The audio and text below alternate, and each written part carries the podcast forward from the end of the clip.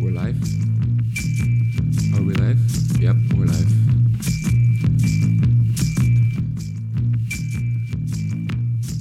Just check. There we go.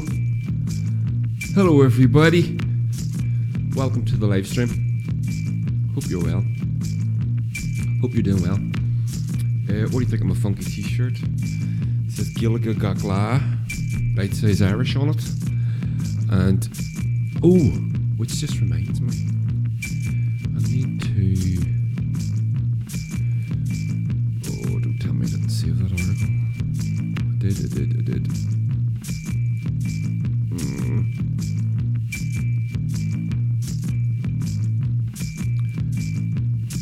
Yep. I save that many articles. Um, I'm gonna have to go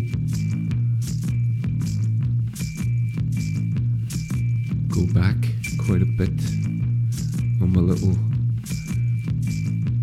thing that I saved my articles on. Let me see. No, no, no, no, no, no, no. Can't find it.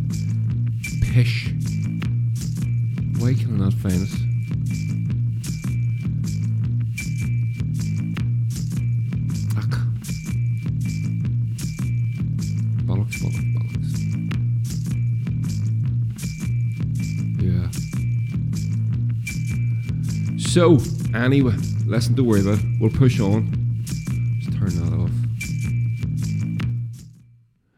There we go. Better. Welcome to the podcast. Welcome to the live stream. How are you? Hope you're well. I am enjoying our little uh, little blast of nice weather that we're having at the minute, and it is nice. Uh, I'm getting out. What have I done since I last spoke to you last week? Uh, let me think. What did I do? La- yeah, so I had a a brand new football career, didn't I? Mm-hmm. Well, that came to an end last night. it lasted. It lasted a week, which is good. There's a reason people retire from football, and uh, oh, turn that off. There's a reason people retire from football. It's because it's very hard in the bones. It's very hard in the body. It's all that jerking and stopping and you know short movements, fast, hard, you know, uh, explosive movements, bump, bump, bump, bump, bump, and uh, you get that certain certain age, as I am, and you stop. And it's not for a want of fitness. I mean, I'm a, I'm, I'm, I'm, I'm a. Don't mind me saying, I'm a, I'm a fit guy. I, I cycle a lot. I, you know, I can cycle around Lough Neagh in three and a half hours by myself, which is quite fast. I run. I still run. Uh, I swim. I do weights. I do kettlebells and things like that. So I am a fit person.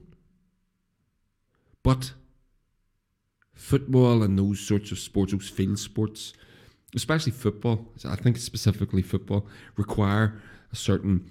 I think because the ball is on the ground and you're sort of focused in that direction, uh, low, low to the ground, and you're if you're kicking the ball, you know, if you're say you're hurling, not that hurling doesn't have its own challenges, it does of course. If you're hurling, you know, you're throwing the ball, but you know, people are hitting you and banging into you and all sorts of things and hurling that you're not getting football, so it's just as difficult in, in its own way. But specifically for me, specifically for me, I'm talking about.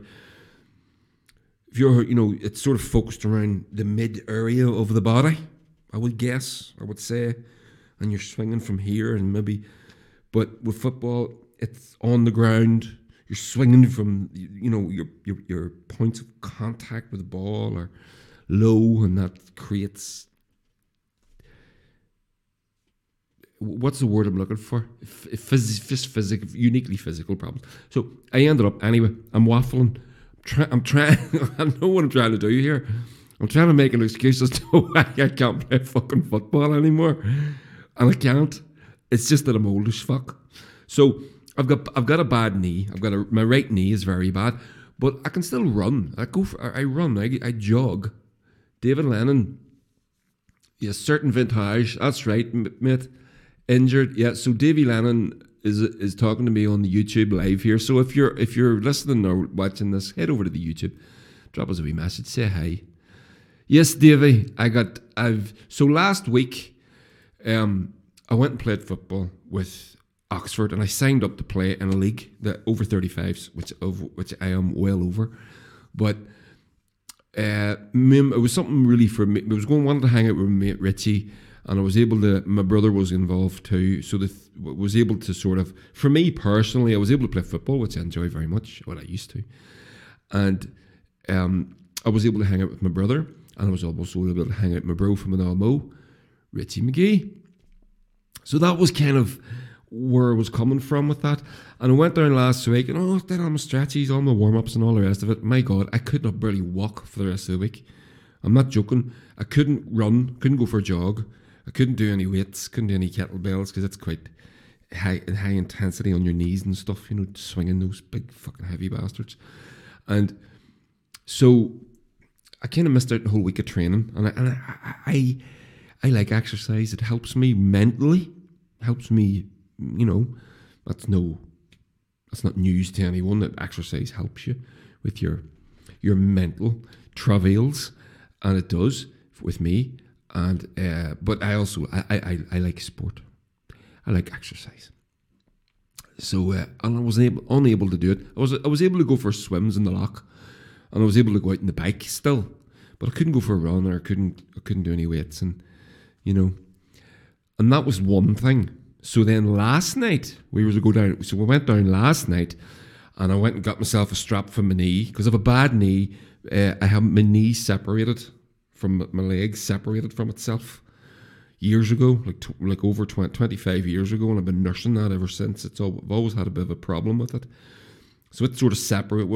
I was playing another sport and it separated and popped back, dislocated and popped back in. And I've got fluid on that.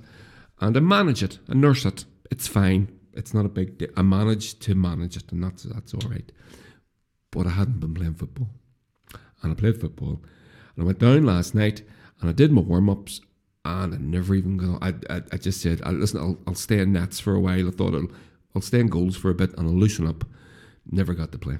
I walked off the pitch. I just I could barely walk, and then even the drive home, pressing the brake in the car was. I thought I was going to puke. I'll be honest with you.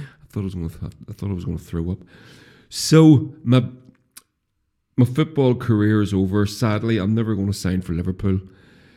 Uh, I know Davy Lennon will be devastated. He had, um, he had uh, high hopes that I was going to end up a, a midfield uh, wizard at Anfield, as I did myself. And sadly, no, it's not to be. So, where are we? So that's that. What else did I do? Oh, today, I must tell you. So my friend Ewan McGee, who is my uh, also my um, my my Irish teacher. He is a, he's a guitar player as well. And last year, a fella from this parish set up a guitar company called McNally Guitars. And he builds acoustic guitars, high end guitars. These three, like starting bass, baseline three grand, right? These things are a work of art. Ewan is reaching a milestone birthday this year, and there's a, there was a couple of pound available, and he decided very wisely, in my opinion, to spring for a, a McNally guitar. I wonder did he send me the picture? Oh, he did. There we go. Oh, fantastic. So I'll, I'll do that. So there's, so there's me. Okay, I'll show you it on my phone because I never, I just got it there. So I brought Kieran is the guy. That's him with the glasses, obviously, and it's me. Uh, brought him out a couple of records as a as a wee gift and whatever. I was hoping he would offer me a guitar for one of my records, but he didn't fall for it very wisely as well. But Ewan has bought one and it is a beauty. So he was telling, he phoned me up the other day to tell me, he says, Guess what I bought? I said, What have you bought? He said, sort of, oh, for fuck's sake. And uh, Kieran is, is, is one of Ewan students as well. And he says, I'm going back out to his Have you been out to his workshop? I says, No, no, I don't even I, I don't even know the fella. Follow him on Instagram and all that, and you know, I'm a big, huge supporter. And uh, he says, Listen, I'm going out. Do you want to come out? I said, Yes. He says, I'm going out on Wednesday, give you a ring. So he rings me today, half three. He says, I'm going to head out here. Do you fancy Let's go. Oh my god, treat of a lifetime. Unbelievable well out of my price range, but I've determined that I'm going to buy one. I'm going to buy it not not just immediately, but in the nearish nearish future. And so check them out. Uh, McNally guitars. Let me show you the little. So he gave me a T-shirt, which was very nice of him, and Ewan as well. But Ewan has spent three thousand pound on a guitar, so but and they didn't. So I got a T-shirt. There it is. There you can see the little logo. They're absolutely these things are fucking breathtaking, world class, and I I love it because what we have is this world class luthier making world. These things ship all over, like Nashville, uh, Tokyo. He, he, he makes four a month is all he can make. Makes everything himself, more or less, except for the machine heads, whatever A couple of little, yeah, except for the machine heads and the bridge pins because we went through it. But he makes everything else himself, uh, which isn't that common. Some guitar, some guitar makers will get certain bits made outside, out of house. Not that they're not, not that that diminishes the instrument in any way at all. But uh, Kieran doesn't. He he makes everything himself, and my God, beyond beautiful showing us all the different types of woods and his little store of woods and where he African this and Californian that and oh my god, it was a treat, treat. Best thing I've done this year easily, and um, uh, just I would I, I'm I was I was, I'm I'm at this as as well as being jealous of Ewan's guitar and his, his purchase. I'm also delighted for him. As you can understand that, right? Um, what an instrument! What a beautiful sunburst! It's acoustic sunburst high gloss finish. Uh, not jumbo sized, sort of just a little smaller than jumbo. Nice neck on it, nice thicker neck. Not a thick, thick neck, but a there's a there's a bit more. It's not a skinny neck, which I don't like. That cramps up my hand whenever I do that. Play one of those, and just an absolute work of art. Literally an absolute work of art. Um, and I couldn't I couldn't be happier for Ewan, and he's very very excited uh, he's he, is very he is very excited to be. Um, he's going to pick it up in a couple of weeks, and he's offered he's he's offered um, that I can borrow it anytime I want if I'm going to record anything, and I am going to rec- I'm going I think I may borrow it off him because. Of a couple of songs, a couple of wee projects that I'm sort of working on, uh, a guitar of that uh, quality, that has that tonal quality. Because these things ring like a fucking bell. You wouldn't believe it. These things are stunning. Ah. Check them out. McNally Guitars. You'll get them on Instagram. Pretty sure he has a website too, but you'll get them on Instagram. I'll put a link under the video here at the end. Uh, just to uh, so if, if, if you want to just sort of look for that, you can. Um, so there's that. So that's what I've done. What else? I was in Newcastle yesterday. Went for a new, brought the, the children up to Newcastle. Went for a paddle in the beach. It was fucking tropical. Everybody says I was like Benidorm. Why would you go anywhere else? It really was. It was well. It wasn't Benidorm. It was probably thirty five degrees. Uh, stunning, absolutely stunning. Just b- beyond breathtaking. We just spent all the day on the beach and then got got a wee poke. And, yeah, and then that was that. Went home. It was brilliant. Had a lovely breakfast here this morning. Mickey Bartlett came around and we have a wee barbecue, a big brick barbecue here in the garden, and we do breakfasts on it every now and again. And and uh, so with one of those this morning, it was lovely too. But anyway, so that's what I've been up to. I don't think I've missed too much. Let's face it, I haven't been doing an awful lot. Uh, so we're going to talk about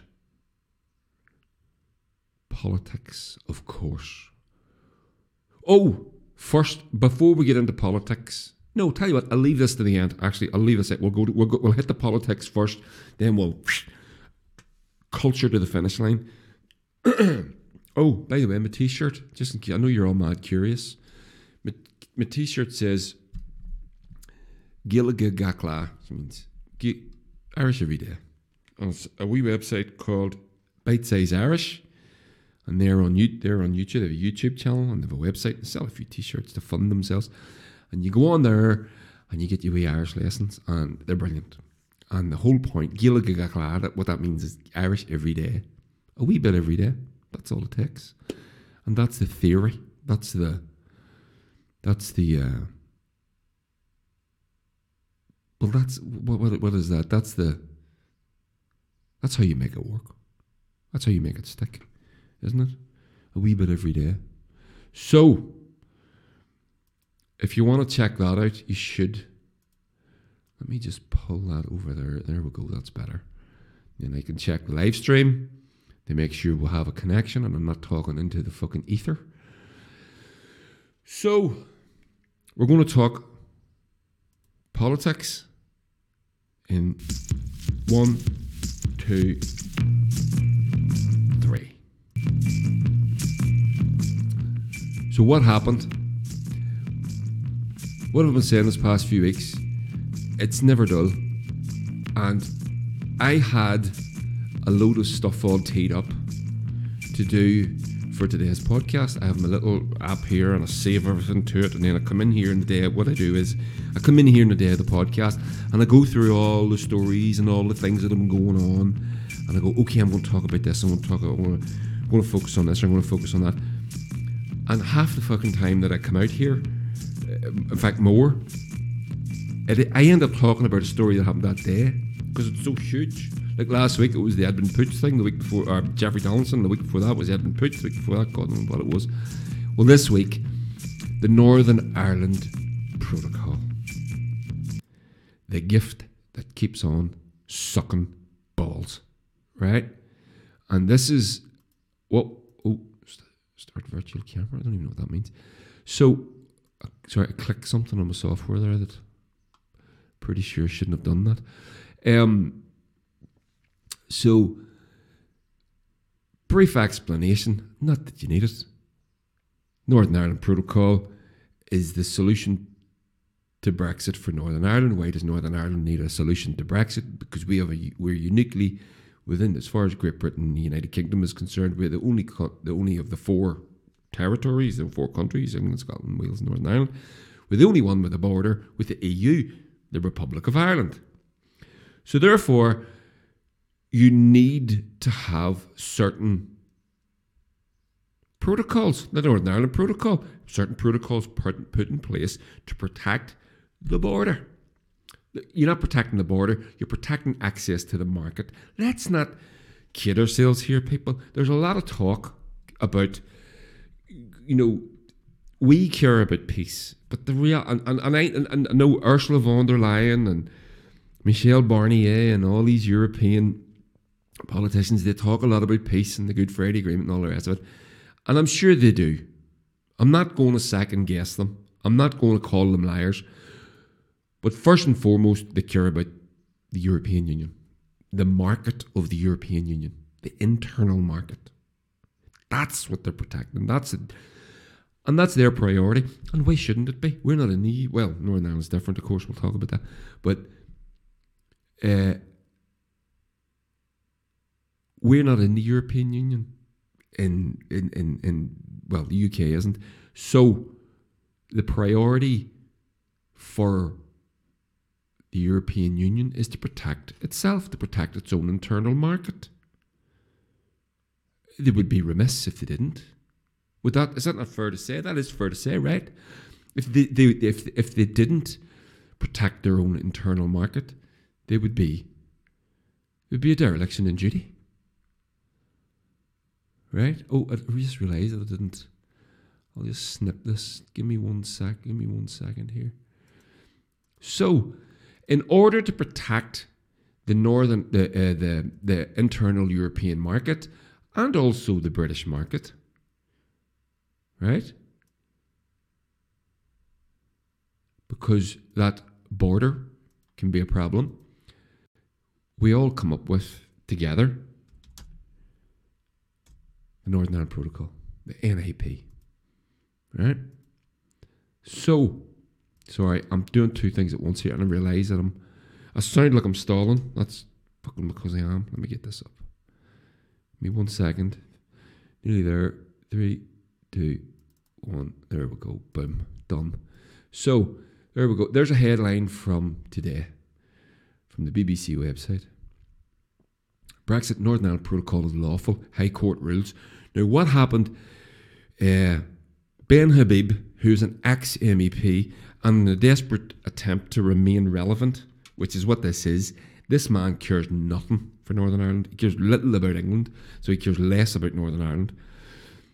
Kate Hoey and Jim Allister, they crowdfunded uh, a, a legal case to bring to the High Court to get Brexit, the Northern Ireland Protocol, ruled illegal. And it got through out. Today. That was today. So I'll read this for you. Now, th- this article came, uh, it was an hour ago? No, it was more than an hour ago. But anyway, so here we go. The Northern Ireland Protocol is lawful, a High Court judge in Belfast has ruled. A group of unionist politicians, including Arlene Foster and Lord Trimble, had challenged the protocol in just judicial review proceedings. They claimed it was unlawful because it conflicts with the 1998 Good Friday Agreement and the Acts of Union. The Acts of Union, going the Acts of Union, the Act of Union goes back to 1800, and the other Acts of Union, the second, is 1921, the centenary. So one of them is 221 years old, and one of them is 100 years old. The world is a very, very different place, despite what the fucking DUP would want us to do, want us to think and behave and act. We know what they how they want us to get on. So, but Mr. Justice Colton rejected their challenge on all grounds on, on all grounds on Wednesday afternoon. That was today. Mr. Colton found that the Withdrawal Agreement Act, which includes the protocol, does not conflict with 1,800 acts of union in respect of free trade between Britain and Northern Ireland. He added, however, he added that the relevant parts of the acts of union impliedly repealed, or um, sorry, the relevant act parts of the acts of union are impliedly repealed by the withdrawal agreement. That means that the more recent legislation automatically overrides the older laws. And where does the recent legislation that overrides the older laws, where does it come from? Parliament. Signed by the Prime Minister, voted for in Parliament, signed by the Queen, pushed through the House of Lords. This is where it's all come from. Right? We keep hearing from unionism about the sovereignty of Parliament. That's what the whole thing about Brexit was. Was it not? Wasn't that all a part of it? The sovereignty of Parliament to override the European, the Parliament of the European Union. They don't, we don't like being told what to do. Our laws are being made. Name one that can't. We want to make our own laws. Well, here you go. The law was made. Now follow it. So that means the more recent legislation automatically overrides the older laws. He said the Acts of Union could not be used to override the clear specific will of Parliament.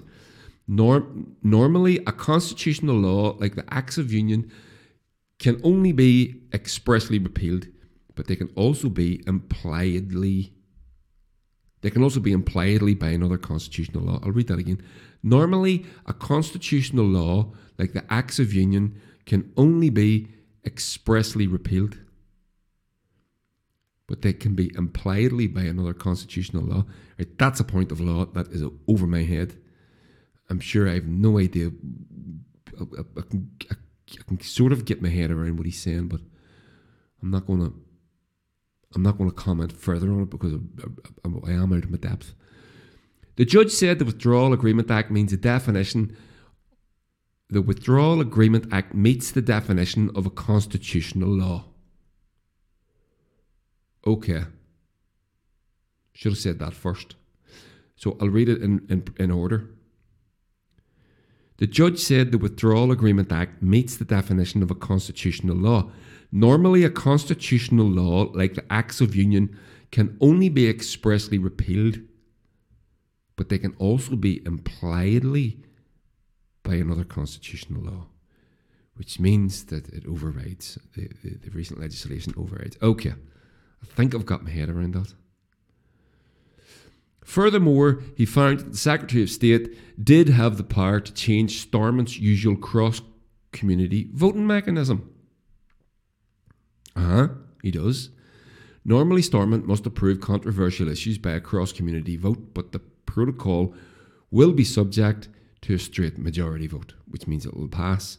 And it also means, uh, uh like the good the, the, the, Irish Language Act, the recent um, Irish language legislation that, that passed through, that was the Secretary of State that that bypassed Stormont. The judge said the Secretary of State had the power to do this on two grounds that it was necessary to reflect the will of Parliament in implementing the Withdrawal Agreement Act, and that it concerns international relations, which is not a devolved matter. Further areas of challenging concern concerning EU law were also rejected. The judge was also critical of an analogy used by the applicant's barrister. Note the barrister was not Jamie Bryson although this does sound Jimmy Brysony. So, the judge was also critical of an analogy used by the applicant's barrister when he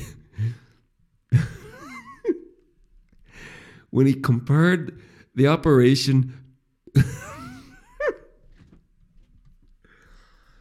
when he compared the operation of the protocol to the Vichy regime. Vichy was the collaborationist you know what Vichy was. You're smart people. You're not idiots. Don't listen to this podcast. Vichy was the collaborationist French administration during the Nazi occupation. ah!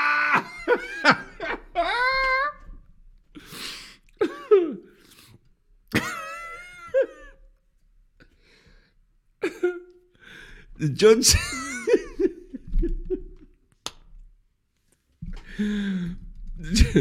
the judge said such a comparison was unhelpful.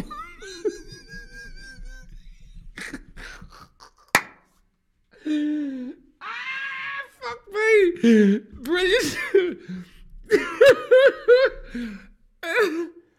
Straight to the Nazis. That's so fucking hilarious. The judge was also. I'll read it again. Sorry, I'll try and read it without fucking laughing. I don't know if I'm going to be able to do this. The judge was also critical of an, of an analogy used by the applicant's barrister when he compared the operation of the protocol to the Vichy regime. Vichy was the collaborationist French administration during Nazi occupation.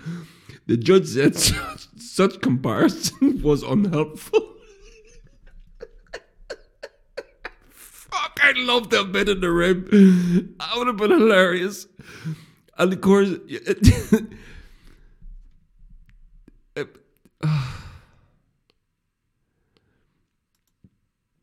oh, there's a video there. Oh, I didn't download it. I should have downloaded that. These three gombeens outside the High Court in Belfast. So, an adjourning case taken by Pastor Clifford Peebles, who, by the way, is an ex terrorist. Not that you know.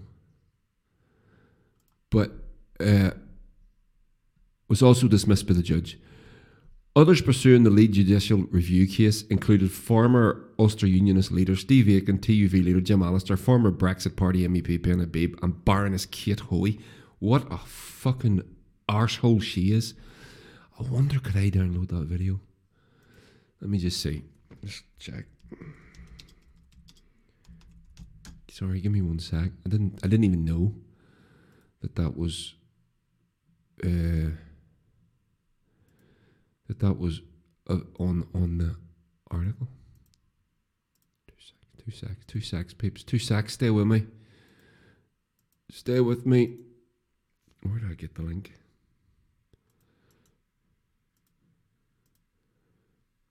Does that it? Nope. Doesn't work.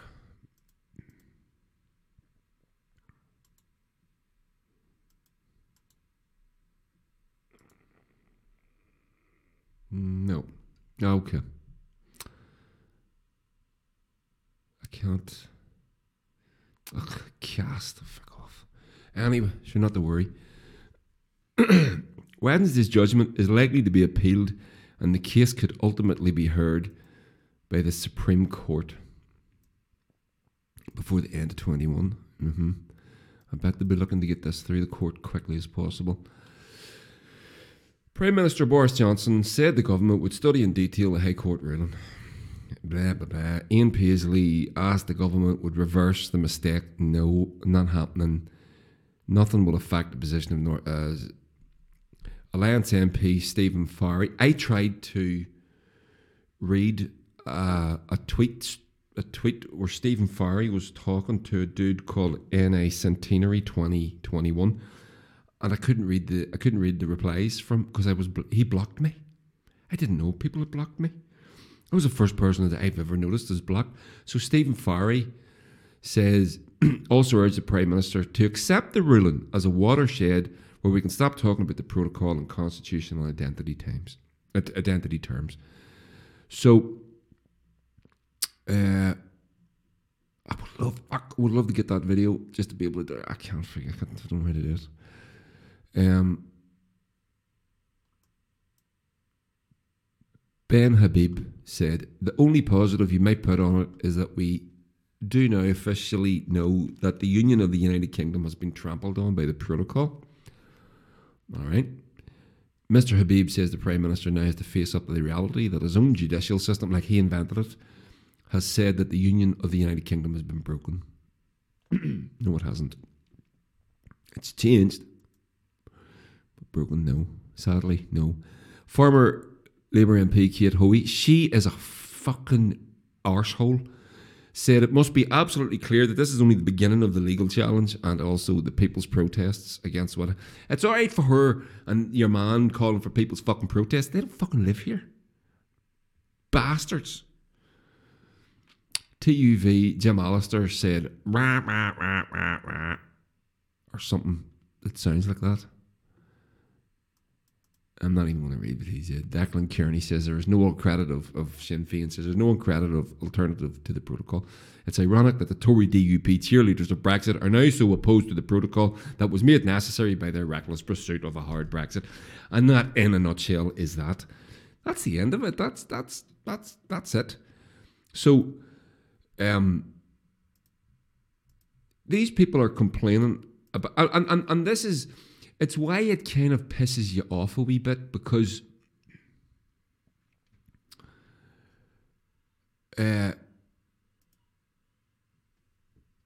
for years we've all we mean you I I guess you know people that are that are were against Brexit we warned. We, we, we didn't know exactly what was going on we didn't know. We could we couldn't foresee the protocol. But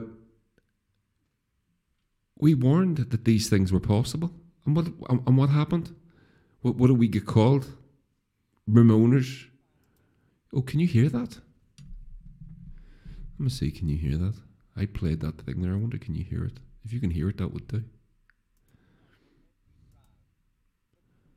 No.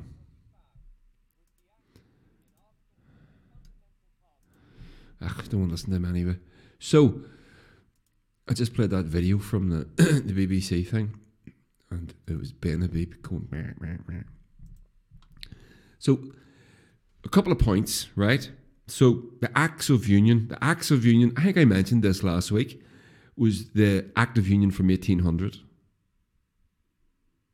Right now, the Act of Union was uh, an eight, 1800 Act of Union between Great Britain and Ireland was made necessary because of all the revolt and the revolutionary f- fever that was going on across the world. The American Revolution had happened, the French Revolution had happened. Ireland was in a permanent state of uh, revolt. Uh, so there was Home Rule MPs demanding Home Rule, and in order to for the the, the, the for Britain to sort of get a closer rein on those guys, get them to London. They offered them voting rights in Parliament, Westminster. They passed it through Parliament. When it went to the King, the King said no because Catholics and whatever we're going to Irish people we're going to get uh, voting rights. So the Act of Union was actually built on a lie. The original Act of Union. So then we go forward to 1921 which is the, the when they say acts of union in that last article, the, the, the second act of union was the union of uh, was a partition of Ireland and the formation of the Northern Ireland as as a state. Um, 1921 was not. It was the, the partition of Ireland is nothing to be celebrated. It wasn't democratic. The people didn't have a choice. It was a Protestant state for a Protestant people. And for decades afterwards, the what you call indigenous native Irish population were treated like absolute shit. Ultimately leading to another 30 fucking years of the Troubles. And all these things were brought about in order to do what? Well, well, the, the, the second one was in order to keep the Tory party in power, which is exactly what's going on today. And again, I'm always always got it on hand. William Carson, what a fool was I. I was only a puppet and so was Ulster. And so was Ireland in the political game that was to get the Conservative Party into power. Edward Carson, 1921. Literally. And this is what we're supposed to celebrate. That act of, that, that particular act of union was, you know, wasn't wasn't good. Right? So here's a here's an article from or a post from Reddit, which is a wee message board that I frequent. Follow politically stuff on there. I don't do Facebook anymore. Can't fucking stand the place. And so I forgot to load this as well. It was late coming out here by the way because of the because of the McNally guitar things. I make no apology. Um, I'll throw it up here. Uh, so from Reddit, and it's just in response to that article. And I do like I do like reading these because you do get some insights you, you from people's comments. It's like Twitter; it's the same sort of thing. You get you get a you, you do get a hear what other people are saying. Sometimes people are able to articulate what you're thinking, but you maybe you don't have the the tools in your whatever your what's a face to to say it. So the Northern Ireland Protocol conflicts with the 1800 Act of Union, but as a part of the Act of Union was impliedly repealed by Parliament's consent to the protocol, the High Court has ruled. Unionist leaders have lost the, that legal argument, but it's politically significant. Now, the impliedly bit, so this is what I'm getting from this the impliedly bit, the Act of Union was impliedly repealed by, by Parliament's consent to the protocol. So the British Parliament consented to the protocol, so they've made a new law. And that overrides the 1800 Act of Union and certainly the partition of Ireland in 1921 right? It's a very different fucking world. It would be very difficult to argue because King George said something in 1800, we can't do something today, right?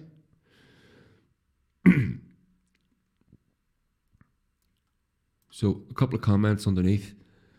Implied repeal. So, basically, Parliament, which has always been sovereign, can't be held unlawful for bringing a new Act of Parliament which overrides a previous Act therefore making the older act obsolete because it was an act of parliament. The older act was an act of parliament. This parliament made another fucking act. It's an act of parliament. That's the parliamentary process. and how every act introduced works if it's not entirely new. That was their basis for this. Were they asleep during the legal processes during and after Johnson's attempt to prorogue Parliament? Remember that? We all knew that Northern Ireland, Northern Ireland Protocol was legal. Hell, I'm even sure Jim Allister knew it was legal, but they still went ahead with this. Should have spoken to a constitutional lawyer and the Office of Parliamentary Counsel first. Good grief, epic own goal, painted it, self painted into a corner. And that's it. Massive own goal. This is a waste of fucking time. Parliament has said, and we all know the Tories have a massive majority. They want their Brexit. They're getting their fucking Brexit. It's it, they're not going back for the for Northern Ireland. We don't want Northern Ireland. So there we go. That's that's that's sort of that, really, isn't it? You know, I don't really. There's not too much more I can say. Um. Yeah. So on that, I'm just going to pass on. There was another. There, again, I had prepared something else, and it was to do with Sam McBride from the newsletter uh, making out that there was food shortages and that we were our food prices were going through the roof because he went down to his local fucking petrol station and the pasties had gone up in price or something like that. And I prepared a bit for that. But then this, that's what I was going to talk about. But then this happened today. So I had to change because this is obviously the big news story. So that, there's that. We shall move on. We shan't move far though. We're going to stay we're going to stay with um, Stormont, Stormont Base, because it's a fucking gift that keeps on giving. Again, I'm just going to hit this real quick because this is fucking hilarious, right? So, do you remember? Remember last week? Uh, do you remember last week whenever again these four fucking gombeens uh, Jamie Bryson, Kate Hoey, Ben Habib, and Jim Allister tried to rabble rouse a rabble into rousing in Newtownards off the back of a, a, a in the back of a flatbed truck, and they tried to sit there with their a load of fucking idiots. Mm, yes, protocol. Spell it, can't. So then Jim Allister, who is a member of this, the, the Stormont Assembly, of course, then goes and addresses the MLAs in the Assembly.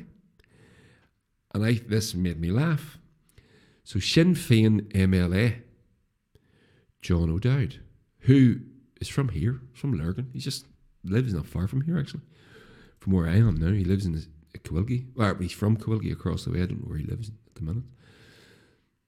But Sinn Féin MLA tells Jim Allister, it's all in the headline. This, So I'm going to read a bit of the article, but there's not much point because the, the headline nails it. Sinn Féin MLA tells Jim Allister to learn the difference between speaking off the back of a trailer to loyalists and addressing MLAs in the assembly. Jim Allister is very, very, um, very barristery, barristery, very lact, barracking is that a word? Barracking. When he's talking, he is everything as a lecture when he's in the assembly.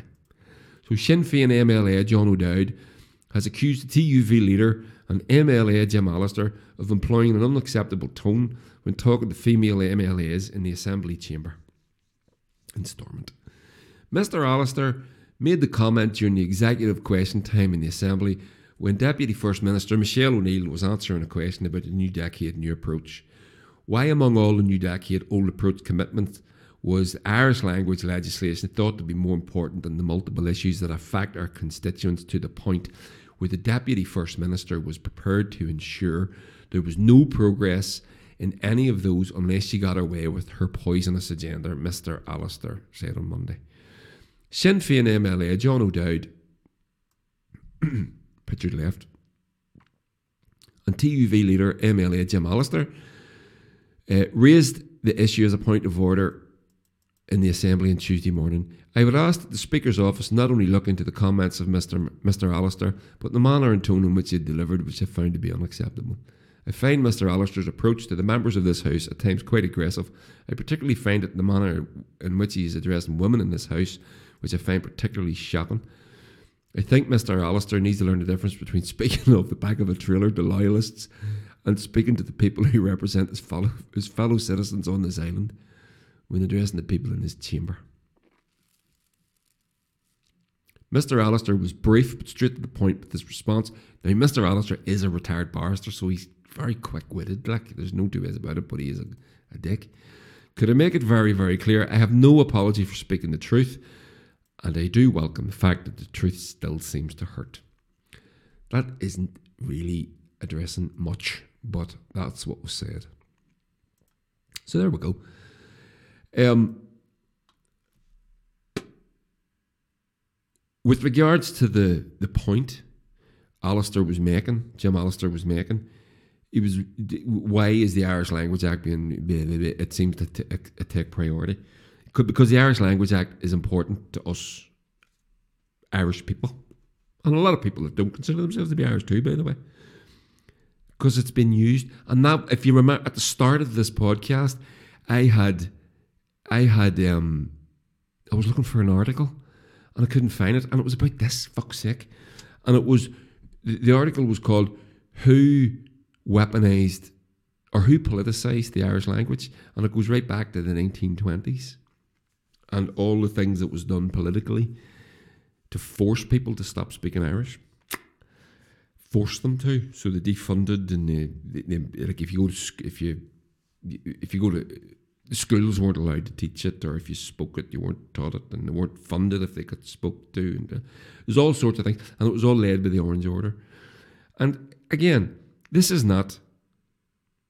This isn't. There's, there's nothing new about this. This is about the domination of one culture over another. That's what this is. It's about trying to repress a culture, make people forget their culture. That's why the Gaelic League was started. That's why the GAA was started, because we could see back then, the people back then could see that our culture was being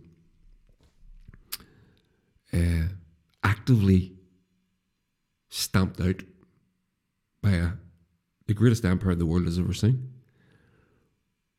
So, in order to remember these things, and we did look, we lost so much. All our the books that were burnt were was heartbreaking, you know, and all sorts of things.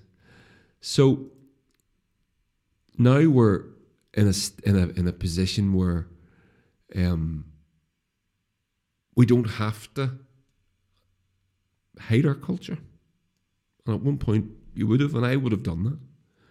I wouldn't have wore this T-shirt around town today. I did. I went.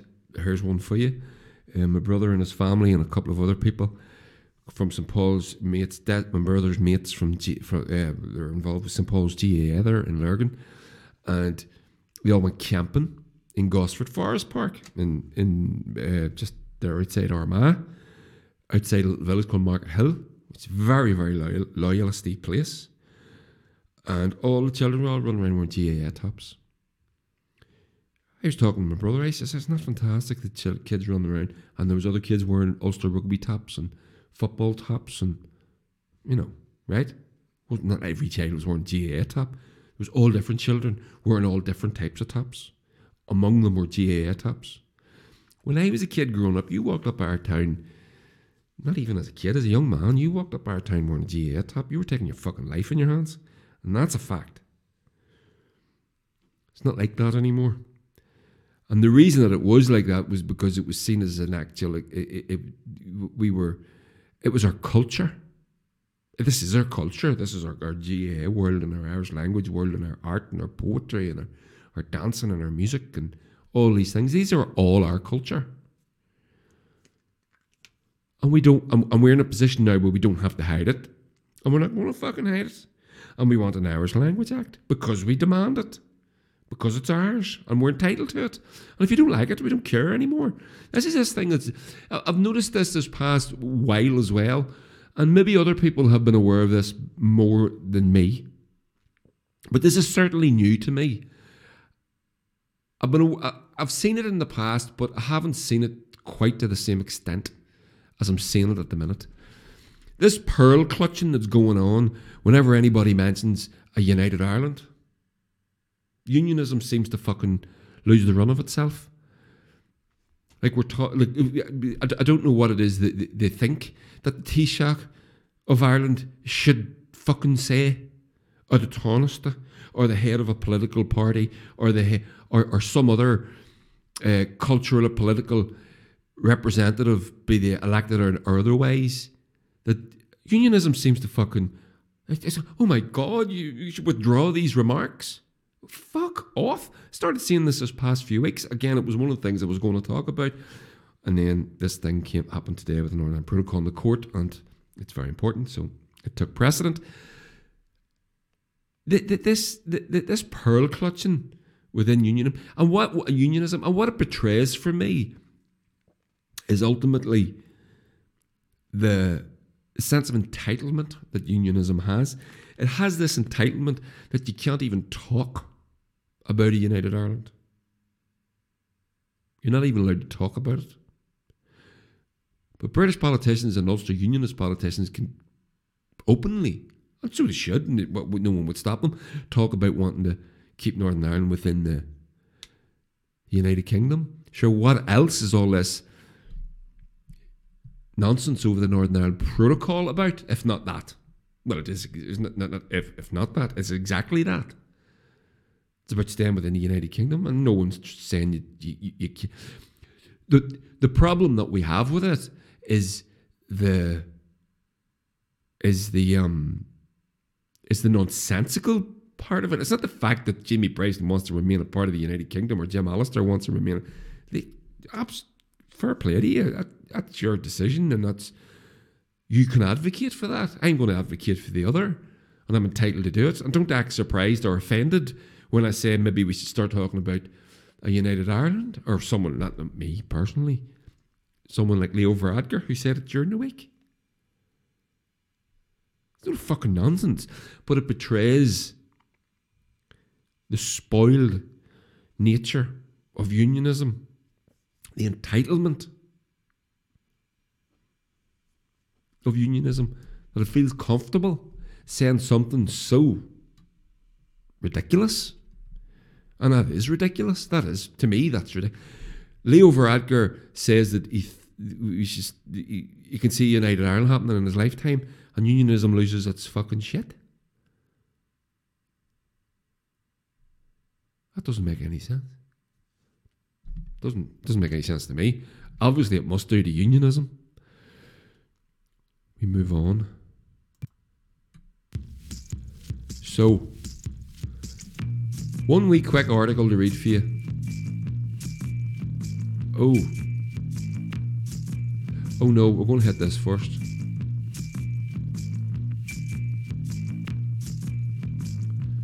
Yeah, so Jamie Brett again. I don't like to talk about this guy because he's. I'm, I'm, I'm, You know what? We're just going to blast through this. It's not. It's his thing on. Uh, he tweeted out about the proto- his thing about the protocol uh, ruling in the High Court today. The most positive thing to come from today's ruling is that it will surely end union- unionism's support for the Belfast Agreement.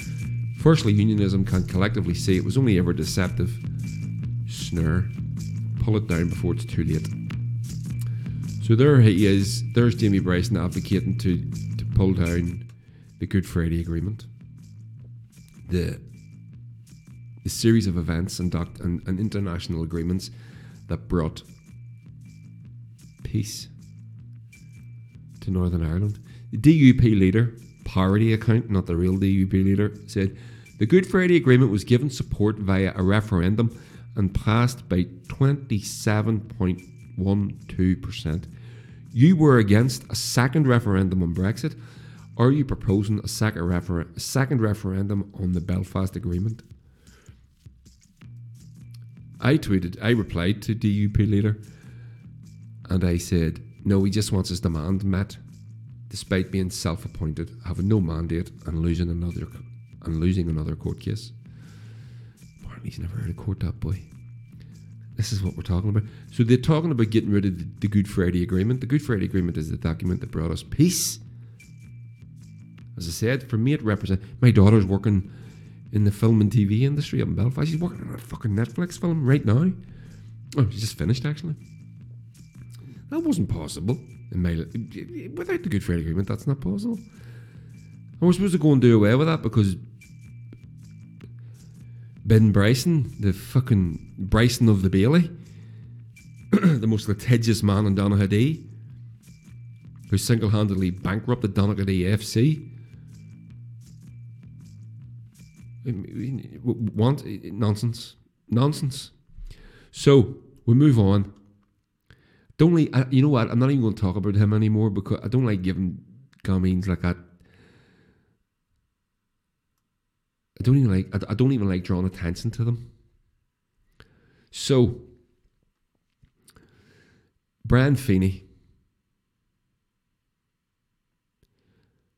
Another article in this is regarding the protocol again. So we're all talking about the protocol. This is it. I'm done with the protocol. This is me moving on, moving on to something else. It's, it's related to Brexit, but it's not the protocol. Right. So Brian Feeney in the Irish Oh, is this the Irish News, isn't it? Let me just check. No, it doesn't say. Oh, he writes the Irish News. So, no wonder the EU has lost patience with Britain.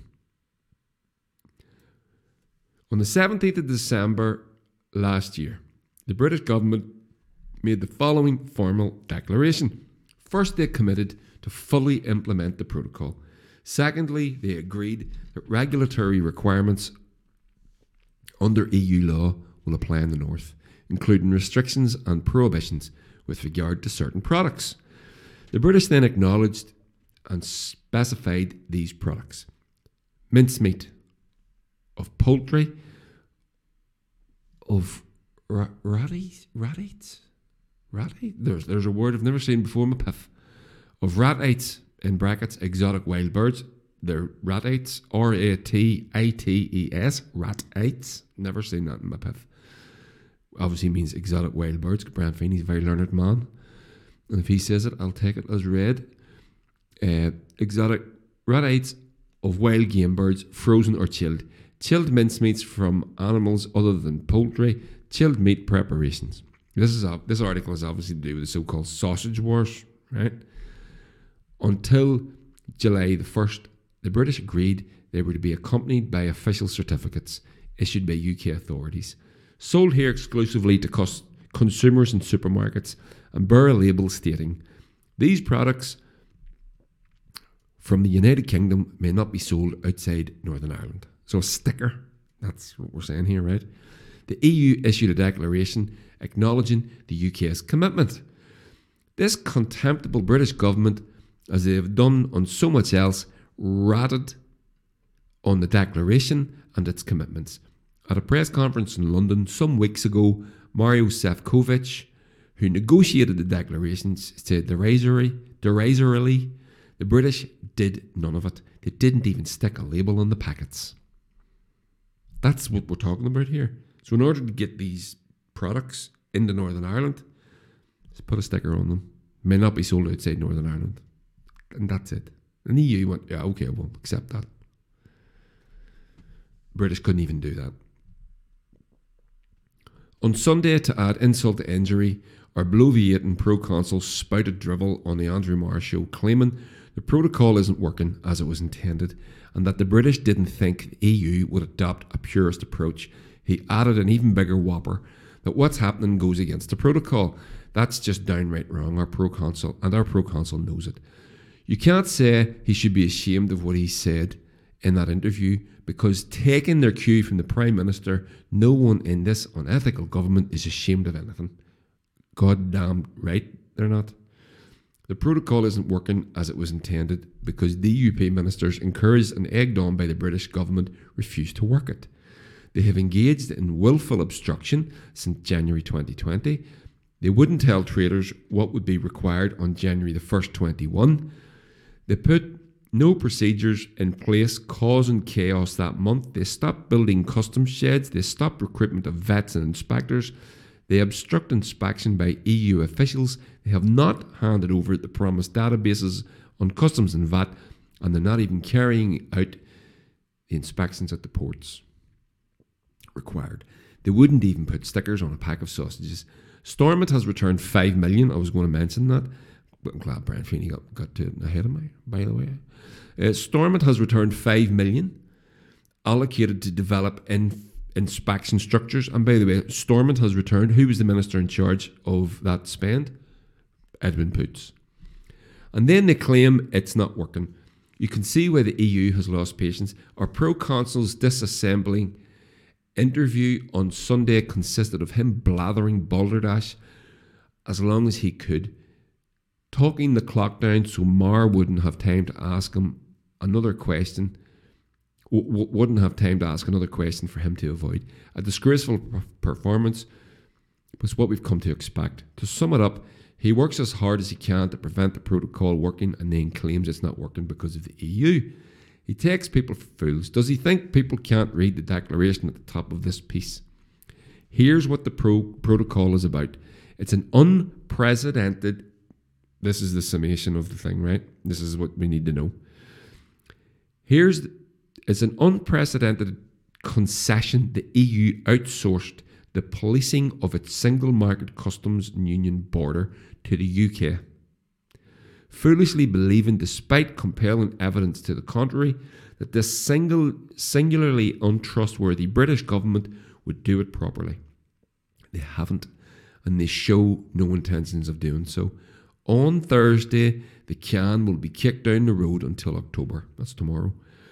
By that time, the EU will be able to see whether the British have done anything to fulfil their commitments. Do not hold your breath. The truth is what the British have the truth is that the British have no idea what to do to operate the protocol as they agreed they will have to be honest and admit that they've been lying to the public about it since 2019. I don't think they'll have any problem doing that. I think and they'll get away with it. Uh, first, by denying that they agreed the EU border in the Irish Sea is in the Irish Sea, and this is not going to end in October, and it's not going to end well. So that's the thing. The EU agreed that the British could police the border because the borders in the Irish Sea, goods coming from the UK into the into the north of Ireland are being checked at the borders. It's not the EU doing that; it's the British, and they didn't even fucking do that. So the, the, that's what you're dealing with, right? Tragic stuff all around, really is. But what we're going to do And again, we must never lose sight of the fact that the Northern Ireland Protocol is an opportunity for us that is being fucking squandered. It is being squandered. And I hope you, if you're a unionist voter, I hope you uh, point the finger and put the blame on the people that deserve it. It's the people that haven't made the most of this opportunity. This is an opportunity for us. Every economist in the world politicians all over the fucking place say we have a unique opportunity. We're the we're the small tiny territory has one foot in Britain and one foot in the EU. We're uniquely gifted, and this opportunity is going to be squandered. And as we keep saying, unionists are going to snatch defeat from the jaws of victory in order to achieve what? They're painting them, as the man said, they're painting themselves into a corner and they're going to end up in a united Ireland. They're going to be crying their fucking eyes out the whole way. And it's their fault. And it's your fault if you vote for them and let them away with it. You need to be putting pressure on your people. If you want to stay in the UK, you need to make the protocol work. It's here, it's not going away.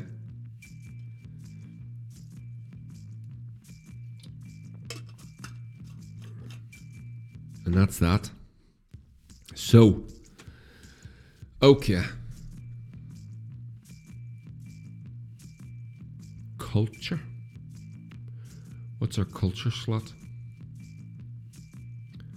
So,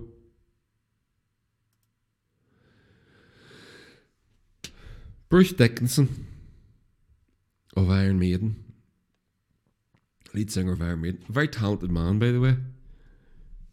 Very clever man, so I'm surprised, but he's he voted for Brexit. Whatever. For someone in the creative industries to vote for Brexit doesn't make any fucking sense. I knew it didn't make sense, and I'm an idiot. So, for a clever person like Bruce Dickinson, who can fly a jumbo jet and is an author of books and a very talented business person, not know what I know, what I knew. You say you didn't know. I did fucking know because I said it, and I wasn't the only one. People a lot dumber than me were saying it too. That it was a fucking bad idea. So he went on to Sky News and he was interviewed by Kay Burley. Watch this. It's only short, forty seconds. Don't get me started on on uh, the the government's attitude to the entertainment industry. I mean, we are probably one of the UK's major exports. I mean, come on. And yet we're sitting here, we can't do anything. Uh, we can't even artists. I mean, I mean, all right. I mean, I'm very, it's very well known that I voted for Brexit. But, you know, the idea is that after you've done it, you then go in and be sensible about the relationships you have with people. So at the moment, all this guff about not being able to play in Europe and the Europeans not being able to play over here and work permits and all the rest of the rubbish, come on, you know, get your act together. Come on, you know, that's it. You know, we need to just, it, it's like, what we need, it's like when you hear some dude being interviewed on, on, on, on a news uh, re- report and he says, you know what we need to do is get people around the table and knock their heads together. That's what he's just said. That's what the fuck. That that you don't need to interview Bruce Dickinson. The fucking go down to your local Wetherspoons. You can get you you can get a more insightful uh, reportage than that. But so I'm not going to slag off Iron Maiden. Not my cup of tea.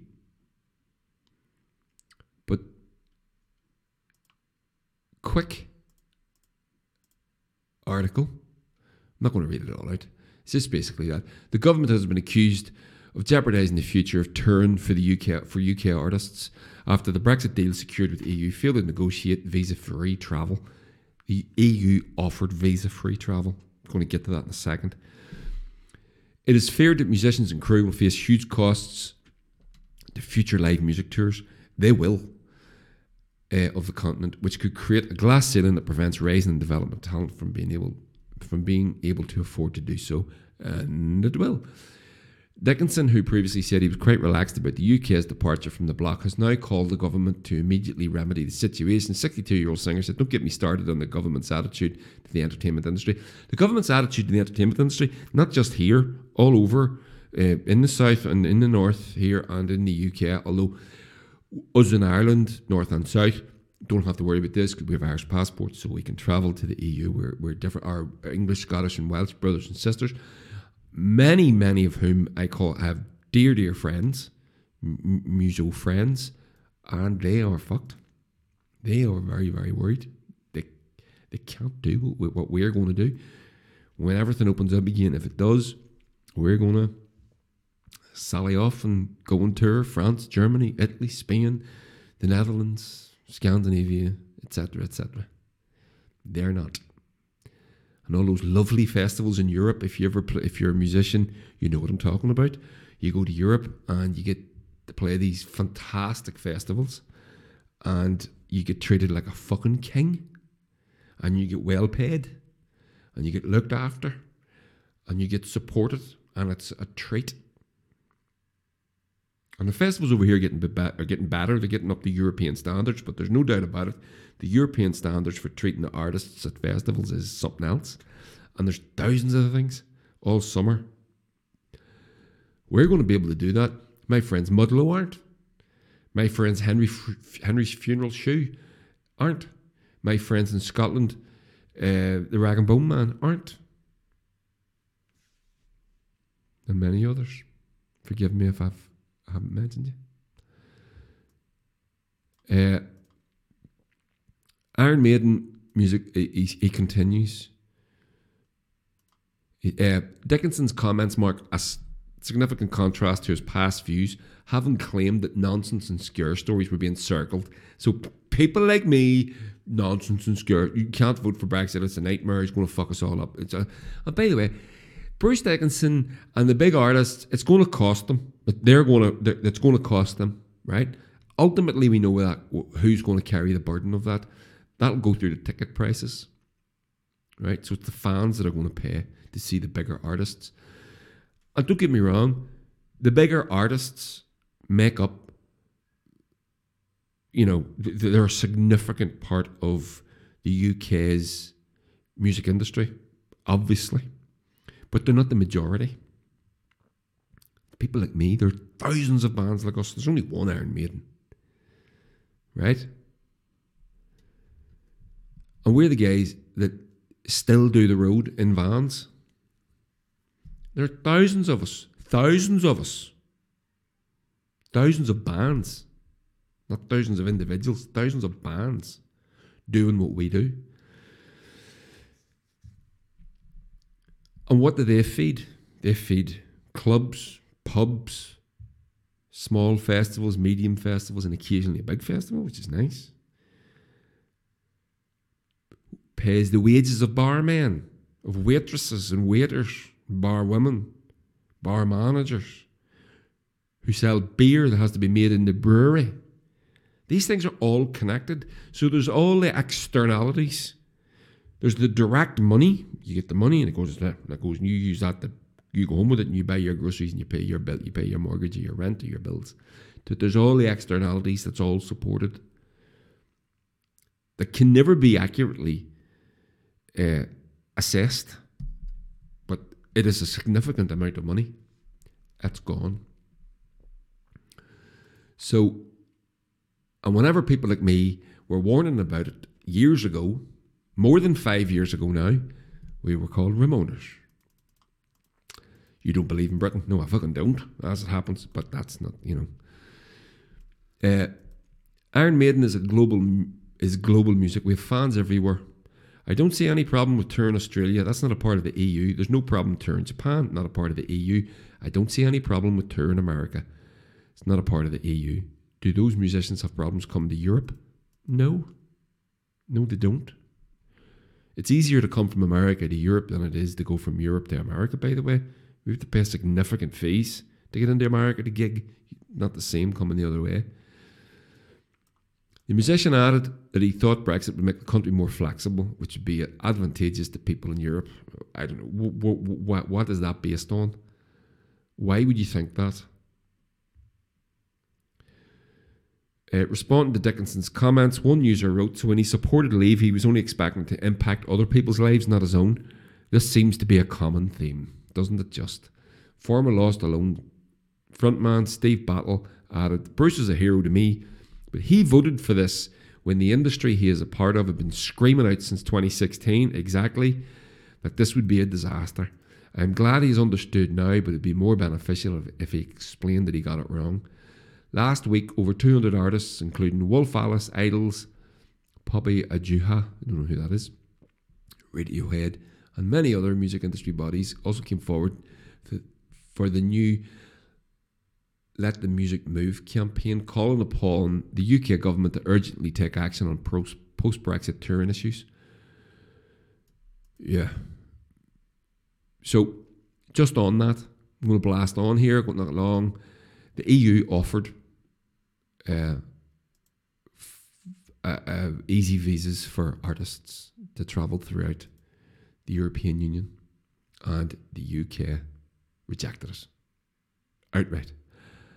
And here's the article from Music Week Brexit Minister Lord Frost, visa free touring. Have I got this? I don't have the little snippet for you to. But I'm not making this up off the top of my head, as you know, because it'll it'll be grammatically correct. Um, it was a third time luckily, for the DCMS committee and the Brexit Minister Lord Frost, having initially refused an invitation in February to, to appear before MPs to discuss the government's failure to reach agreement with the EU on visa free arrangements for creative workers, including touring musicians. He then withdrew from a scheduled appearance last month. That last minute, I'm going to sneeze, cancellation, pardon me, prompted a rebuke at the time from the committee chair, Julian Knight. and disappointment from the music industry. During the hearing today, Knight was quick to call for order as Lord Frost suggested he was not responsible and even attempted to get the DCMS Minister, Caroline Dinenage, to answer questions on the progress. Okay, I'm sorry, this is bullshit. I want to get to the. Let me just get this. Uh, uh, Labour MP Kevin Brennan suggested Lord Frost's self imposed one hour time limit for the committee was appalling, so he doesn't want to answer questions. He refused to appear. This is the third time requesting them to get him. Scottish National Party MP John Nicholson said musicians watching would not be impressed by your performance. Little pun. Cabinet Minister Lord Frost negotiated the UK's EU trade deal at the end of 2020, which soon emerged did not provide any provision for visa free touring that prompted a huge row and a blame game with the EU, which he returned to during the hearing. We did put forward proposals which would have solved the problem we are now fa- we now face. Sadly, the EU wouldn't accept that. It's just the reality of the way these negotiations went.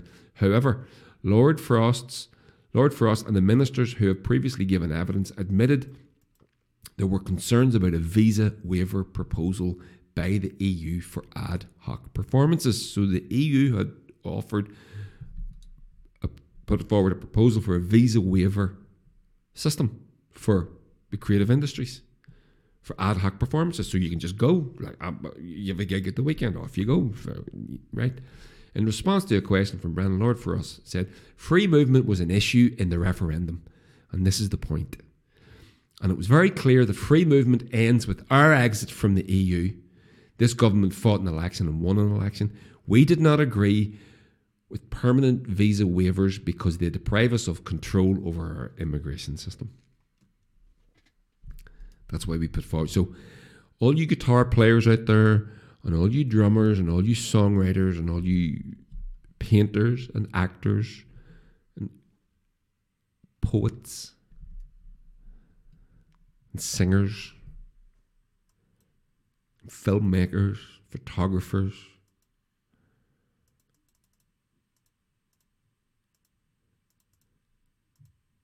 fuck you because the Tories want control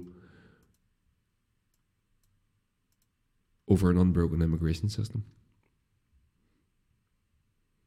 A government should have control over its immigration system. There was nothing wrong with the one they had.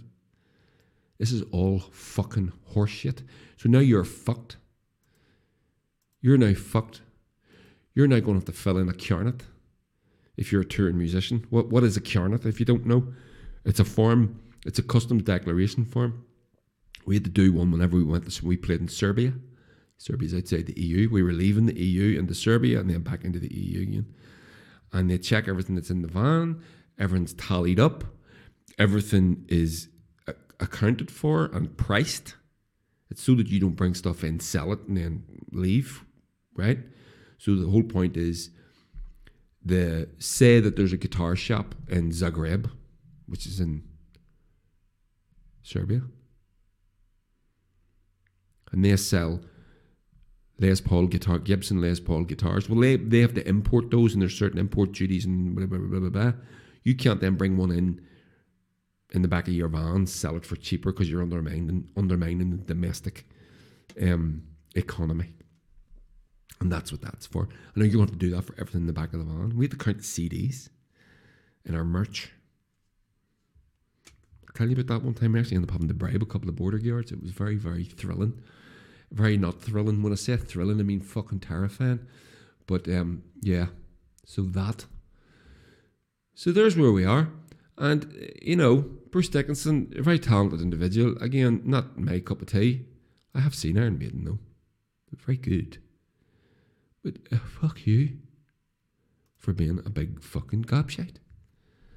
And that's the end of that and we're done. That's the end of that. We're going to do the culture bit. That was the culture bit. We're into the culture bit there.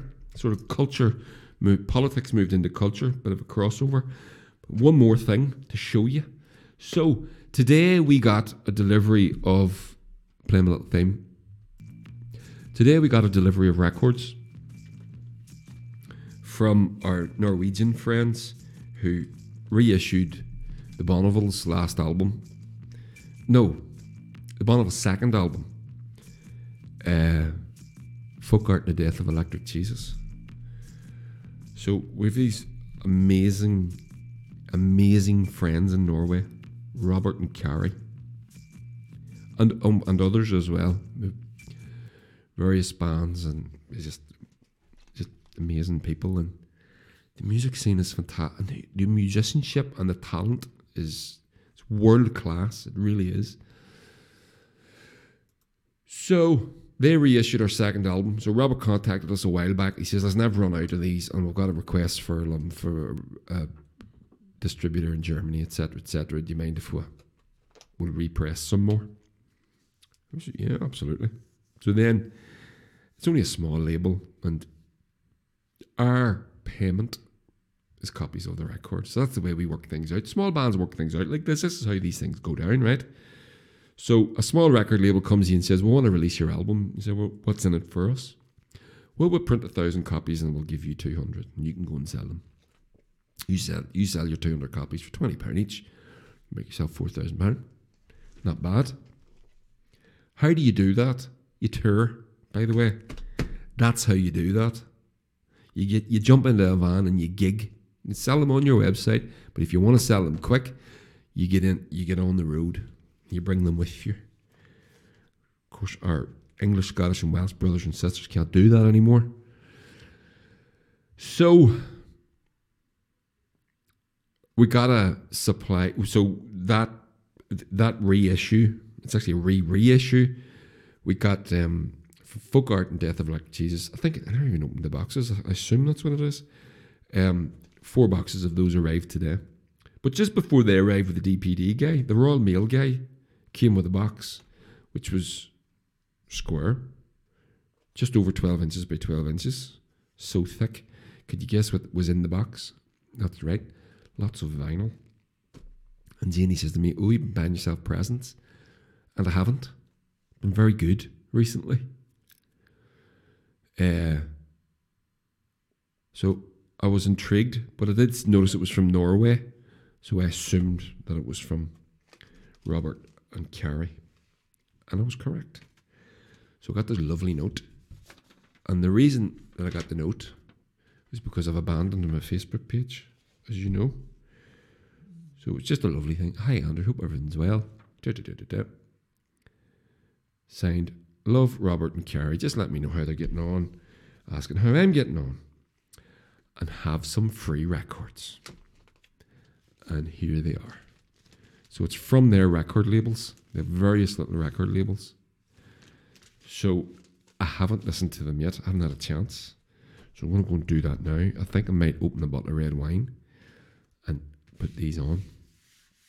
So this, I'll just show you what they are. This first one is by a band called Dunbarrow. Yeah.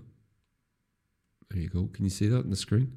By the way, if you're not watching this on, if you're on the YouTube, uh, Twitters, or or you're there, the, the Twitters, what do you call it? The um podcast things, the things, the pod things that do the podcasts. What do you call them? The apps on the phones, you know, the computers, whatever. If you're on that, I'm holding these up to the screen, is what I mean to fucking say. So get over to the YouTube and have a little look, and you can see the lovely art on the sleeves, which you need to do. So this is a band called Dunbarrow. Don't know who they are, never heard of them. They're on Blues for the Red Sun, that little logo.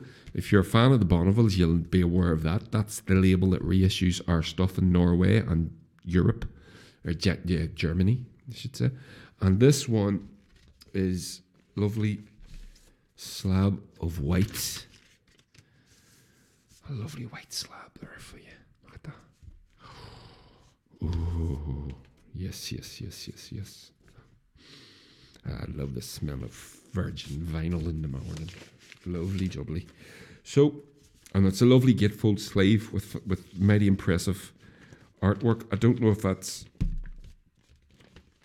original artwork or if it's taken from some old. It looks sort of like it's taken from an old manuscript or something, doesn't it? But then, let me just see if it says. Uh, no, no, the artist doesn't get a credit. So I'm going to assume that that's. Yeah, no. The artist. No, the artist doesn't get a credit, so I'm going to assume that that's some old, old manuscripty type artwork, and it's fantastic, isn't it? Look great. So Dunbarrow, I'm looking forward to that. Blues to the Red Sun, sort of a heavier label, hence where the Bonneville's is on it. Sort of stonery, garagey rock stuff. So I'm going to say that that's going to guess that that's what that is. This is another one called Midnight Sun, and you can see there on the screen a very dapper gentleman in a very groovy living room situation. Midnight Sun, and this is on Bukta Records and Backbeat Records, which is another of their labels. Bukta is the festival that they have in the north. We played it years ago. Amazing. Uh, it's fantastic, and uh, that's how we met these people. I'll tell you the story about that, and it's on just normal black vinyl. Carrie, Robert's partner, getting drunk one night with her, her buddy, and they decided to go on the internet and try and find a band that they'd never heard of, that they but they both liked, and then they would pester Robert, who was the booker for Bukta Festival. Bukta Festival Festival's huge, um, to book us to bring us up there, uh, or to, to book the band that they they found by accident. And who was the band they found by accident? Well, wouldn't you know? It was the fucking Bonneville's Bay, and. Uh, and that's how we became friends. We went up, we played the, we played the festival twice now. It's wonderful. Robert doesn't do that anymore. But so here's the third record. He sent me four records for for nothing. I'm going to have a great time. So this one, this is got to be one of the greatest album titles, right? Let's rock the fuck out, Volume One, and then there's a subtitle. It's like addiction. The deeper you get, the louder you play. Oh yeah. So these guys look like garage punks to me. And I've never seen this sleeve before. So there's a sleeve, can you see it? And it opens up like this. Cosmic Boogie Tribe on the inside. Oh, there it is. Second like addiction. The deeper you get, the louder you play. Let's rock the fuck out. So these guys, uh, Cosmic Boog, Cosmic Boogie Tribe, KBT. So check them out. And they've a lovely vinyl here, and it's it's not it, it's you may be able to see that on the screen. You can sort of a purple, lovely purple, purpley. It's purpley, so it is. So there's that, and then I love records, especially free records. And I remember I'm a big kind of thing. I'm I'm not I'm not mad keen on giving stuff away because of this sort of thing. When you give people things for free, they don't really appreciate them. And it used to be the case with CDs. Vinyls are different. People will listen to your record. And I remember the first time I was in uh, Robert's record shop in Tromso, North North. We were in the North Pole. It's in the North Pole, by the way. And he gave me we we we'd played the festival and he gave me a couple of records. He said, "Would you come and let me get this right? Would you come and play my record shop?" I said, "Of course we will." And so we went a little tiny record shop, but a fantastically well appointed one. And we played the gig. It was lovely. It was it was packed. It wasn't ten or fifteen people would pack it out, but they gave us some records. They gave me uh, Sunshine Reverberation record, which is the one of my favourite bands now. Mm-hmm. Um, I might be. I was asked to play on one on their new album, but then they delayed it with COVID because they can't gig and shit. So I'm still hoping that goes ahead. Um, and they gave me a Devil. Um, was it the? Was it? Uh, the Devil and the Almighty Blues was the name of the other band So he gave me these two records, and I was like, ugh, these are going to suck balls. And I went home and I listened to them, and I still listen to them. I listened to both of those records, I'd say, within the past two, three weeks. I love them. Two of my favourite records, of, uh, uh, and Sunshine Reverberation, as I said, have become one of my favourite bands. They've released a second record since then. I've got it, it's equally as good. So when Robert gives me records, I'm going to fucking listen to them. And then this is the last one. Is, is, is this not the best record label type name you've ever seen in your life? Fucking North Pole Records. Now, they're called fucking North Pole. I'm not, at the fucking bit is not me. That's them. They're called that. You can see it on the screen there. Head over to YouTubes, like, share, subscribe, do the fucking thing. There we go. Right? There. How do I do this? There we go. Like, share, subscribe over on YouTube. So it's sort of uh, it's a compilation. And fucking North Pole are sort of heavier, punkier, get rockier stuff, I believe. So, but that suits me well. So I'm going to look forward to all of those. So you must check those out if you can. Uh, fucking North Pole Records, uh, KBT, Cosmic Boogie. What is it? What is it? Oh, fuck, I forgot their name. Shit. Tribe, KBT, Cosmic Boogie Tribe. Let's Rock the Fuck Out Volume 1. Midnight Sun, S-U-N. I'm going to suggest this is a bit bluesy. Bluesy rock.